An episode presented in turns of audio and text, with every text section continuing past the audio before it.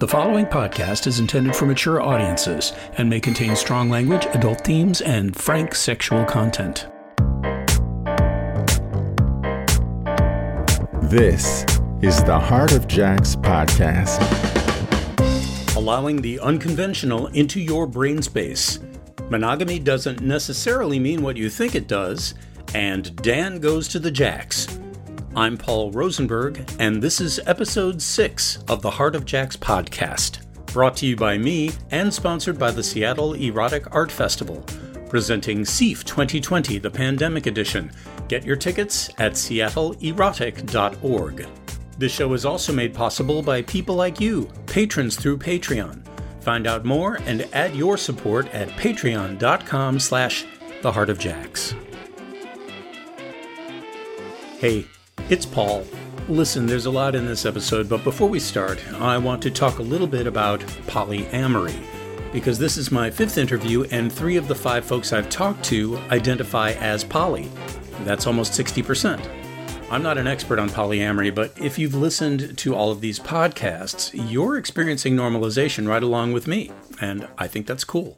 Something I've noticed for a long time is that for many people, when somebody talks positively about something that most folks aren't necessarily into, there's this reflexive tendency for folks to go first to a judgment space, to view the unconventional thing as right or wrong, good or bad, godly or sinful, etc., just by dint of it not fitting into a familiar scene in one's mind. I know that's not you personally, of course. You're incredibly open minded. I'm personally into things that are different from the norm, and unless you are part of my particular subculture, unless you consider yourself as part of the Jacks phenomenon or identify as a masturbator or a baiter, my particular tastes may seem kinky or even wrong to you somehow, not simply different and human and interesting. When I travel abroad, I have an experience of being out of my element, being in a place where people speak a different language, have different routines, attitudes, customs, places where life is different, sometimes radically different in moment by moment ways, even though it may be fundamentally familiar in other ways. There's a process I go through in which I'm comparing and evaluating all these differences against my own way of being in the world, all the ways that growing up in a particular place and time and manner have shaped who I am. But I don't know how not to do that, to notice those differences. What I do know how to do is to just relax and let the differences wash over me, to allow myself to enjoy the difference of being somewhere else. And I can do that as long as I feel fundamentally safe, right?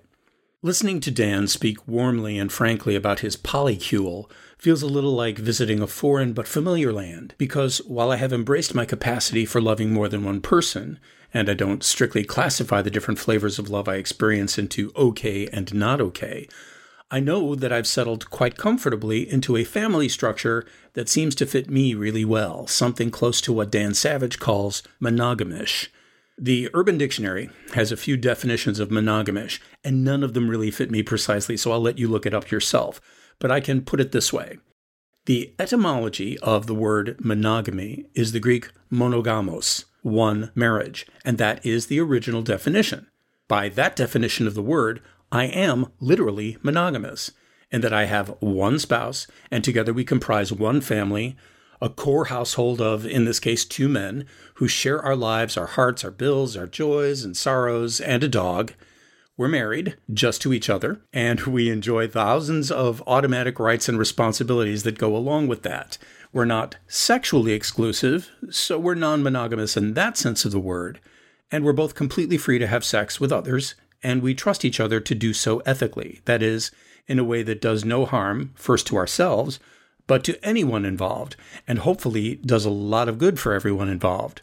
Over the life of our almost 30 years together, we've also acknowledged that we experience love with others, even what you might call romantic love. For us, a critical qualifier, the thing about being monogamish that works is the sense that loving others doesn't subtract from our love for each other. It doesn't diminish our commitment to family, to better or worse, to from death do us part. Queer people like me and today's guest have to figure out what works for us as adults in relationship and family and community, and not all of us are successful. We have long adapted to life without realistic working role models of family, so we've been figuring it out much like all of us have to figure out what works and what doesn't. Just because a person is straight doesn't mean that they're going to be happy or successful simply duplicating the straight family model that their straight parents provided for them as kids. We all need what we need and want what we want. And just because you're heterosexual or homosexual or asexual or pansexual or solosexual doesn't spare us each from having to struggle with fitting all the puzzle pieces together. All of this is to say, it is a good thing to share and really hear each other's stories, even if they're only vaguely conceivable to us. I do not consider myself polyamorous, even though I acknowledge that I literally love many. I am also, in at least the original sense of the word, monogamous, even though I have sex with lots of people. So I'm glad you're here, allowing some unconventional voices and ideas into your brain space, whether their passions align with yours or whether the only similarity is that they have passions at all. Just ahead, Dan goes to the Jacks.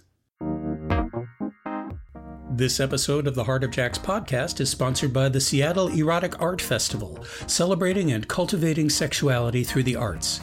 The Seattle Erotic Art Festival, also known as SEAF, supports the creation and purchase of erotic art while providing space for community and conversations around sexuality.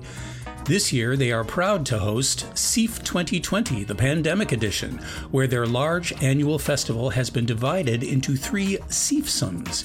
Each SEAFsum is different and includes everything you love and expect from SEAF.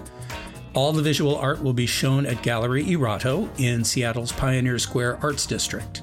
Gallery Erato is following the King County Health Department's COVID 19 guidelines for museums so that you can browse the art and festival stores safely.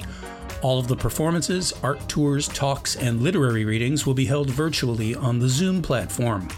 For tickets and more information about SEAF 2020, the Pandemic Edition, visit seattleerotic.org. That's seattleerotic.org. My guest is Dan, a nearly 46 year old tattooed, pierced, polyamorous, cis, white, gay Scorpio who was born in Seattle and never left the area. He's worked at a pet store, a genetics lab, a tattoo shop, an ice cream parlor, a tech giant, a music shop, a bakery, as a dog sitter, and in multiple theaters doing prop and costume work. But these days, he's the production assistant for Gayish podcast known as Fucking Dan. He can be found jerking off on cam on Bateworld and Dudes Nude as Dirty Scout, and at Rain City Jacks, of course. And more info about Gayish can be found at gayishpodcast.com. Dan, welcome to the podcast. Thanks for having me, Paul. It's good to have you. So, you uh, are a member of Rain City Jacks. I am, yeah. Uh, do you remember how you first heard about the Jacks? Uh, I did. I knew about uh, jerk off clubs, um, although uh, not specifically Rain City Jacks, and uh, I think I, I had bought into the myth that they were a reaction to uh, AIDS, the AIDS epidemic, and that everyone switched to this, you know, safer alternative. Um, obviously, I've learned since then that that's not exactly the truth. Um, uh, and so I was, I was, I had been monogamous for 15 years. It's not really my natural state, but um, it was, it was where I was, and uh, I needed to sort of reconnect with my sexuality in a different way and my body, and uh, started doing a little research into options and uh, and wanted to be as safe as possible. Um, wasn't on PrEP yet. PrEP didn't exist when I got into that relationship. Coming out, I was like, it was kind of a brave new world. Um, and so uh, Rain City Jacks seemed like a really good option for me to to be safe, to connect with men, uh, and and kind of start to dip my toe back into the the waters. So, do you have any recollection of where you heard about jackoff clubs before Rain City? Gosh, I know memory, right? Yeah, yeah. I feel like I can't remember if it was like a New York one or an LA one or a San Francisco one that was kind of like it felt like notorious. Like I like that the something Jacks was like I knew that name and I don't remember where I first heard of it. Well, those three cities all have notorious jackoff clubs or had. right. Yeah, I didn't had. narrow it down well. so, um, so what drew you to the jackoff club in the first place? What was the the appeal other than just trying to re-explore your sexuality? Um, I think I, I think the that and the the safety of it, um, and really it was kind of scary to to to go from 15 years of monogamy like i was in my 20s when i went into that relationship and suddenly i was in my 40s my body was very different um, the world was very different and um, i didn't really know where to begin. And uh, rain city jacks seemed like a, a safe space uh, everything I, I probably read the website over and over and over like as i was trying to get up my my courage to to do it. And um, it, it really you've created a very safe space where consent is very key. Um, and that it felt like i could go and do as little or as much as i felt comfortable without any pressure um, and without without alcohol or drugs around and th- with with a very clear boundary that's that I don't have to work to enforce that other you know is enforced by everyone there um, of you know no no sucking no fucking no you know no mouth below the hips all that um, and that all really appealed to me and seemed like the right first step well I hear that safety was important to you uh, I know that's true for a lot of the guys who show up at the beginning um, but most guys when they show up are also kind of nervous um, did yeah. you have oh, any yeah. Yes. yeah, very. Uh, yeah, I think I was terrified I was going to see a friend, terrified someone I knew was going to see me there. And, you know, it was, I was separated but not divorced. So, like, th- there was a lot going on that, uh, that could have been complicated. And, um, again, the website helped alleviate those worries of, like, you know, we don't talk about jerk club. Uh, you know, it's, uh, uh, and and that has been my experience. But that that first time, I think I pulled into the parking lot, sat in my car for a little while, watched who was going in, tried to like suss it out, scope it out.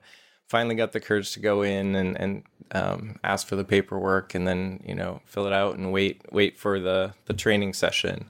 So, yeah. did you ever run into somebody you knew? Oh yeah, and uh, yeah, uh, several times, and didn't always know how to handle it. Uh, there was a, a, couple that are friends of mine that um, they popped up and started coming, and we were both in the same space. And I think the first time I saw them, I just kind of stayed on the other side of the room, and like we kind of gave each other space. And then I think the next time there was like eye contact and a little nod, like this is all okay. Um, and since then, we've like run into each other at parties. We've talked about it. We've ended up making plans to go to the nude beach together. Um, and and it it was all very normal. Um, I I've also seen a straight guy that I know uh, there, and I just I gave him all the space in the world. He was he was uh, doing the the minimum required. He was down to his underwear, but but that was it. Uh, I don't think he ever participated beyond that. Um, so I wanted to make sure he felt safe and felt to me the right thing to do to make him feel safe and comfortable was to to give him space and not have him feel confronted.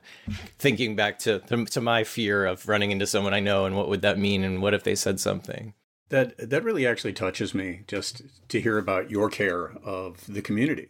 Oh, thanks. Yeah, yeah. and and I got to tell you, I admire the straight guys who show up and you know check it out and wear their underwear, do the minimum uh, participation, and I just I so appreciate their willingness to try something. Yeah, yeah, yeah. It uh, I'm I'm very not straight, uh, so it's like it's hard for me to wrap my head around a, a straight man, but I I do get that like you can identify as straight and and still be a little bit further down the Kinsey scale and enjoy enjoy being around other men and that bonding and and and you know, some of it probably harkens back to a lot of us jerked off with other boys as some of our first exploration of, of our bodies and, and what's this thing and why is it hard and what's this weird stuff that comes out of it.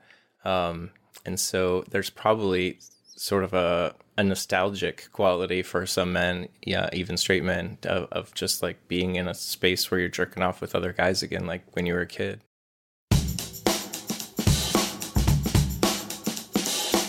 The Heart of Jacks podcast was created to support work on my new book, The Heart of Jacks The History and Culture of Jackoff Clubs, which, as the title implies, recounts the history of the Jackoff Club phenomenon revealing its true origins and telling, in their own words, the stories of the men who built it into a community long before the term safe sex was part of the common vernacular.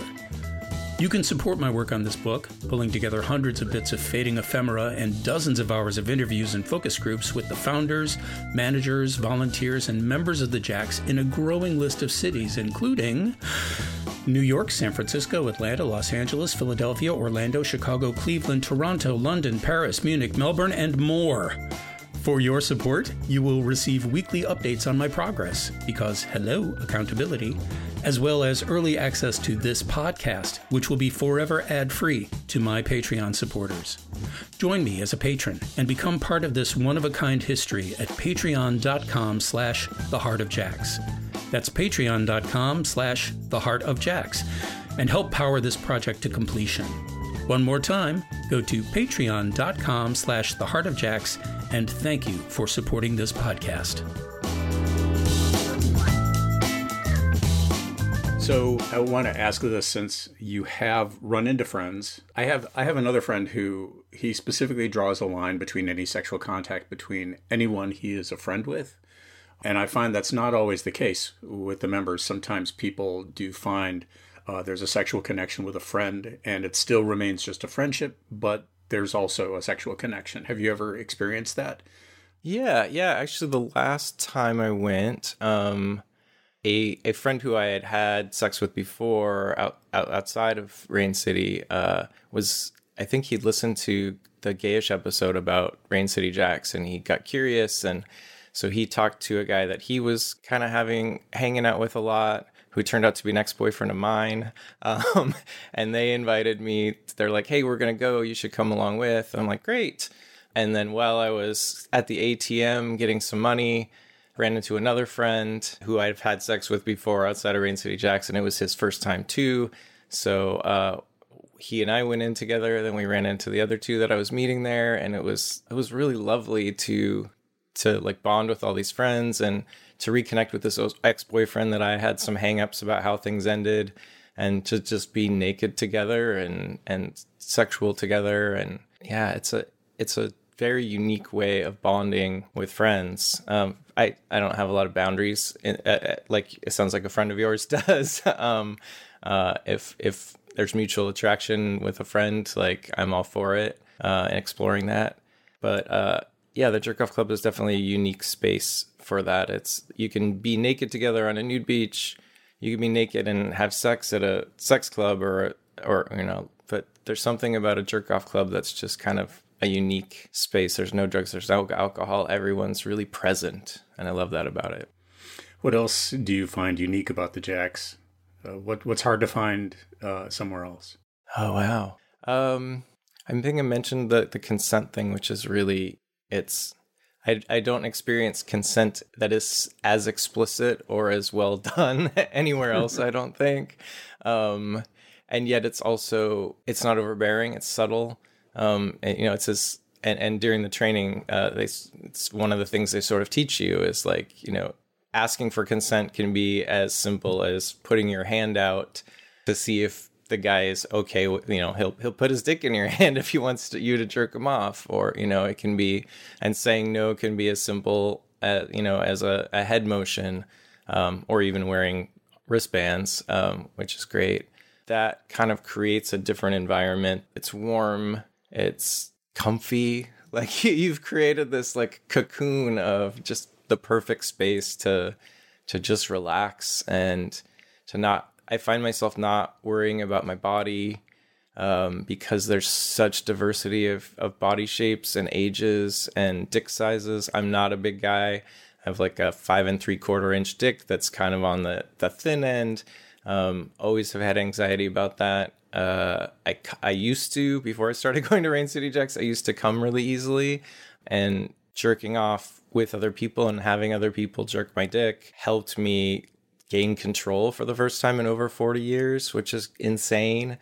Well, that's really interesting. What what do you think eh, about it actually helped you to slow down? I think having to learn to tell someone when to stop, like, and and it's just, it, I found the the common thing seemed to be you just put your, you know, grab the other person's not hard, but just like grip the other person's forearm that they're using to jerk your dick and that's that seems to be a well understood like okay time to stop and it's it's so it's so normal in that space to take breaks and to to like I need a break or I need some water or I need you know I'm I'm getting too close and I don't want to come yet. Th- those sort of communications are normal and don't feel like rejection. Uh, where they would be in like a one if you're like brought someone home from a bar and you're having sex and suddenly you're like no stop i need 15 minutes like it can easily you might get in your head or that you're feeling rejected um, and there isn't someone else to go play with while that person's having their break. I think that allowed me to pay more attention to my body and uh, know when to catch before it was too late to say stop and to feel okay saying stop and and not feel pressured to like do what the other person wants. That's great. I mean, just do you think you learned a, a measure of agency just from the environment of communication? Uh, could you Tell me you more know, about what. What I mean is, um, do you think that the experience of being in a place where the norm is you let people know you're about to come, you say, I want to take a break, um, where all those things are okay, those like baseline communications are okay, um, yeah. that that actually expanded into the rest of your life? You know that that you were able to more easily talk about sex to other people, to I, talk about I, your experience in the moment. Yeah, yeah, I think so. Um, I, I, it's definitely a great practice space for all of that. I am by nature very submissive, and uh, I one of my biggest issues my whole life has been asking for what I want and being good at communication. It was one of the reasons that that 15 year relationship uh, didn't continue because I had a really hard time asking for what I wanted, especially in a sexual way, like what I wanted sexually. And so Rain City was this like great practice space where every couple weeks I could go and and you know practice saying no thank you to people without it having a lot of weight to it. Like literally they're like okay let me go over to that other guy that i find attractive and whose dick i want to touch. Yeah it's such a safe practice space for so many things. Uh, it's always been an issue for me until more recently that the size of my dick and that i kind of worried that no one would want to play with my dick because it's not big and you know everyone always sort of gravitates toward big dicks i thought and um, Rain City Jacks, like the number of really hot guys, some of them with huge dicks that wanted to play with my dick or wanted to make out with me. It, it was a really uh, a confidence booster and realizing that like not everyone's a size queen and some people like smaller dicks and there's lots of virtues of that too. So that there's there's also a lot uh, to attract us that's not a dick that has nothing to do with a person's dick. Absolutely. Yeah. Yeah. And that yeah i i found myself opening up to different types of people um sort of testing where my boundaries were in in attraction and who i wanted to to interact with at, at the jackson who i wanted to play sexually with. It definitely there's no worry that that person wants a second date or you know you can you can have an interaction that lasts a minute or hours there with someone and I've done both. There's so little pressure and so little so little on the line that uh, you can just kind of be in the moment. Lower stakes. Yeah, absolutely. So I know you've uh, been to Countdown, and we've never talked about Countdown on this podcast, but you talked about it on uh, the the extra episode for Gayish. Yeah, yeah, I loved Countdown. I'll bet. I'll bet. So how did that how did that work for I love Countdown. Um, how did that work out for you? Um, w- was that like early in your process of of of getting more control over your body, uh, more control over your own agency? Yeah, I think it was it was about midway sort of in that in that spectrum of how much control I had and and that, all that um, having a specific finish line uh, when now it's time to come gave me gave me a nice goal and ended up playing with I think two guys most of the night, uh, the three of us, and something about three people instead of two also allows you to it makes it easier to kind of take moments because um, there's always someone stick to play with for everybody even if one of them is is taking a break. And yeah that that build up and that build up and the voice coming on the speakers telling you how much longer it is. And and it uh, it was it was a really good practice space for what I was trying to gain. Um, it was insanely hot, and I ended up coming two times at that countdown because like when the next round came around, I was ready again, which is also you know I'm I'm usually a like blow and go kind of guy, but it was just all too hot and the, just I I wanted more. I, I should probably explain for the listeners that uh, countdown Oh, is what a, countdown? yeah, yeah, it's a theme. Well, I I started it right, but countdown is a is a theme, uh, which is basically a game that gets played at a jack off party, and it's just that there is a voiceover that gives a countdown to come time. So we encourage people to edge and come when they're told, and try not to uh, have an orgasm between come times. And they're about 45 minutes apart. So there's plenty of time to have fun and build up and edge and connect with people and just enjoy that increasing uh, pleasure and control. And then there's this come time where multiple guys will orgasm at the same time. Yeah, it's it's like the whole room is coming simultaneously. Pretty much, it's like one orgasm after another for this very short window, and then another. I'm not going to call it a lull because it's equally hot. Like just another period of edging, edging, edging, and then another spike in people. It's yeah, it's really hot. I love that. Yeah, you know, there's there's a not to talk too much about the countdown, but uh, there's this moment uh, frequently where there'll be a come time, and then there's a three minute break before the next announcement says there are 45 minutes to the next come time. And often, when that 45 minutes after come time happens, I hear this spate of laughter just run through the room where people just like, oh my God, we're to do this again. And That's awesome. So did you was countdown your idea? That's something that you came up with for Rain City, Uh, yeah, or yeah, Wow. it was it was actually uh, one of my volunteers a long time ago um, gave me these two books of sex games that you can play with your partner, and he just Oh, thought, hey, there's some cool ideas in here, and I read through the book, and a lot of them were really silly. Um, it was it was a very heteronormative book, but still great great ideas. And one of them was to set a timer and to not allow yourself to orgasm until the timer went off. And from That's that, I thought, hmm, I wonder if I could, you know, make a thing about out of this. And it became very, very popular. Yeah, it works, that's for sure.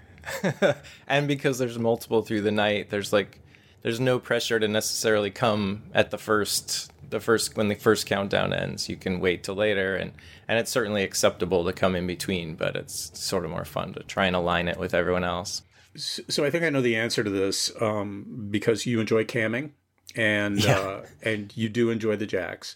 Um, do you do you enjoy other sex play? Oh yeah, yeah, yeah, uh, yeah. I'm dating. I, it's hard to get a count at any given time of how many people I have relationships with. Um, to a daddy, another boyfriend, a big bro, a coach, etc., etc.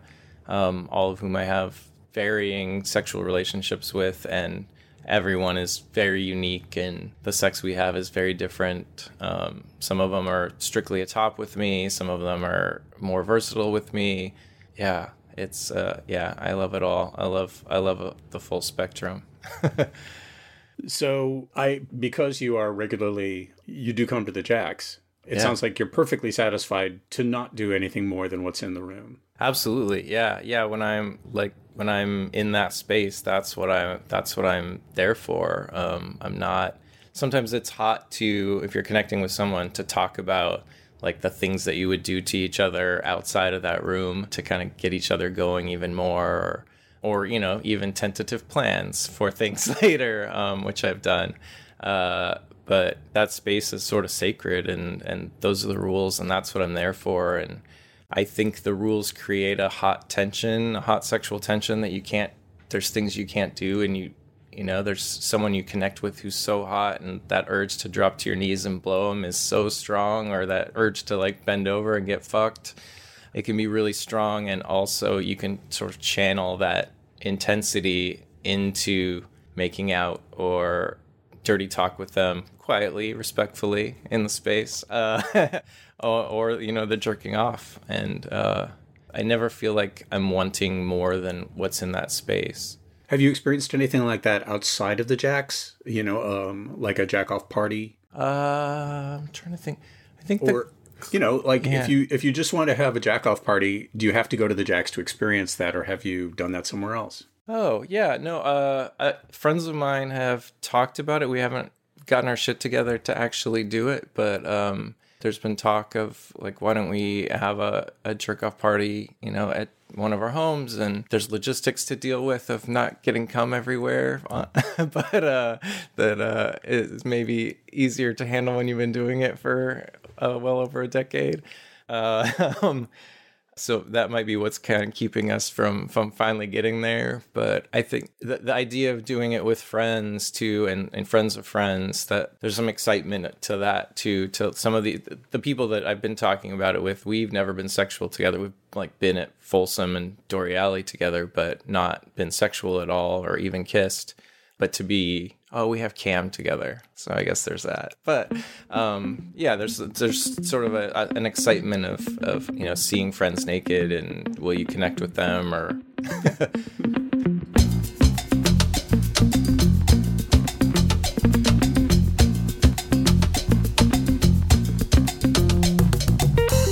What do you think is the most erotic thing about the Jacks for you, or can you remember a specifically erotic moment that you experienced there? Yeah, um, w- one of the hottest times I had there uh, was uh, my big bro, one of, one of the people I have a relationship with. He asked if I wanted to go with him. Uh, he had gone long before I started going, and then hadn't gone uh, since I started, and so this would be the first time that he and I went. Uh, my daddy was having a party that night, and uh, so there was a little bit of a conflict there.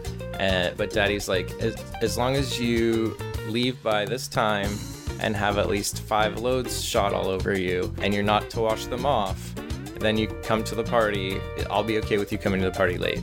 So, being the overachiever that I am, uh, and and it, Big Bro is a big help in this. He he sort of helped orchestrate getting people to come on me over and over and over until I had the count. The final count was 11 and a half loads.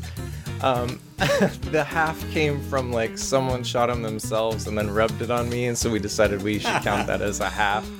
But that was that like created almost like countdown. It was like I had a very specific challenge, um, this this like goal, and uh, both Big Bro and I respond well to that sort of that sort of like a sexual challenge, um, and so that made that night particularly hot. I think being come on arguably is the most extreme thing allowed at, at Rain City Jacks, maybe. It's the like, yeah, yeah, because there's no penetration, there's, you know, but it, it's still someone's load is on you. That's that's intimate and hot and filthy in its own way. And 11 and a half of them was a really great way to, to head out. Uh, even though I had to leave a little earlier than I would have. You know, it's interesting. Um, I hadn't thought about this before, but uh, the, I, I've seen a lot of guys arrange this where uh, a lot of people will come on them, and it, the the only time it actually works where they can get other people to do it is if a buddy recruits the other people. If they Yeah. ask them themselves, they may get one or two or three other people. I mean, it, it'll still happen, but Yeah. if you want to get 11 and a half, um, it, it really helps if somebody's recruiting people. Um, Yeah, yeah. I, I actually yeah, got- because there was people that were much more interested in Big Bro, but like ultimate and ultimately were jerking off with him. But like at, when the moment came, he's like points him at me and like, "Come on That in." way. Yeah, yeah. So, um, if if you could uh, change the experience, if you could customize it to your your personal taste, is there anything you would change about the Jacks? Oh wow, wow, that's a great question. Um, I interestingly, I think early on I would have said uh, like having porn running. And then I think one of the last times I went, there was porn on, and I made a choice to sit with my back to it because I know myself. If there's a screen, I'm going to stare at it, and I wanted my focus to be the people in the room. And that worked out well because I ended up spending, I think, hours jerking off uh, after after making eye contact and the you know subsequent like clearly there's interest and he came over uh, someone I've had a crush on on Instagram for maybe years um, was there, and I like he was into me too, and we spent the whole time jerking off together, and it was really hot, and like oh my god, and had I been staring at that porn, it never would have happened. So, who inspires you? Uh, yeah, I've thought a lot about this, and I don't follow news much. I don't.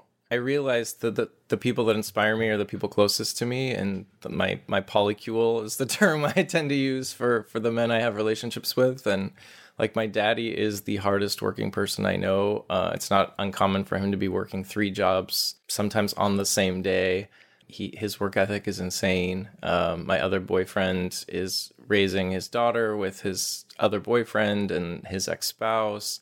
My coach is like getting his PhD. Like just being surrounded with all these people who are so hardworking and constantly learning and just inspiring me to be the best person I can be and and being this sort of subby boy that I am. There's a natural mentorship that happens with all of them even with Big Bro's pup, who I call Sensei sometimes because he's he even he as a pup like likes to to be a teacher to me and a mentor to me, uh, and and making them proud is one of the things that drives me to work harder and to to learn something every day and and to try to be the best the best boy that I can be as well as just the best man I can be. So, what are you into these days that you'd like to recommend to listeners? Sure. Uh, this is very Seattle centric, uh, and I apologize. I'm knowing how podcasts work, and you being based in the Seattle area. I imagine a lot of your listeners are in Seattle, so hopefully this will resonate with some people. Oh, it's fine. uh, I this summer I spent a lot of time at a nude beach uh, up north, and uh, I had picked up this book, "Gay Seattle: Stories of Exile and Belonging" uh, by Gary L. Atkins, um, prior to the summer, and hadn't ever opened it. And I thought, you know, I need something to keep me busy for those days where I'm, you know, it's just me on the beach, um, not interacting with anybody. And it's amazing. It starts in like the 1890s and talks about, like, uses court records mostly to try to suss out what was happening in terms of men having sex with men in Seattle in the pioneer days and then it goes through about the 1990s so it covers an insane amount of the city's history. And i learned so much about where the gay the center of gay seattle was and how it shifted and why it shifted from one neighborhood to another. And arguably we're in a, a, a period right now where it might be shifting again due to various factors.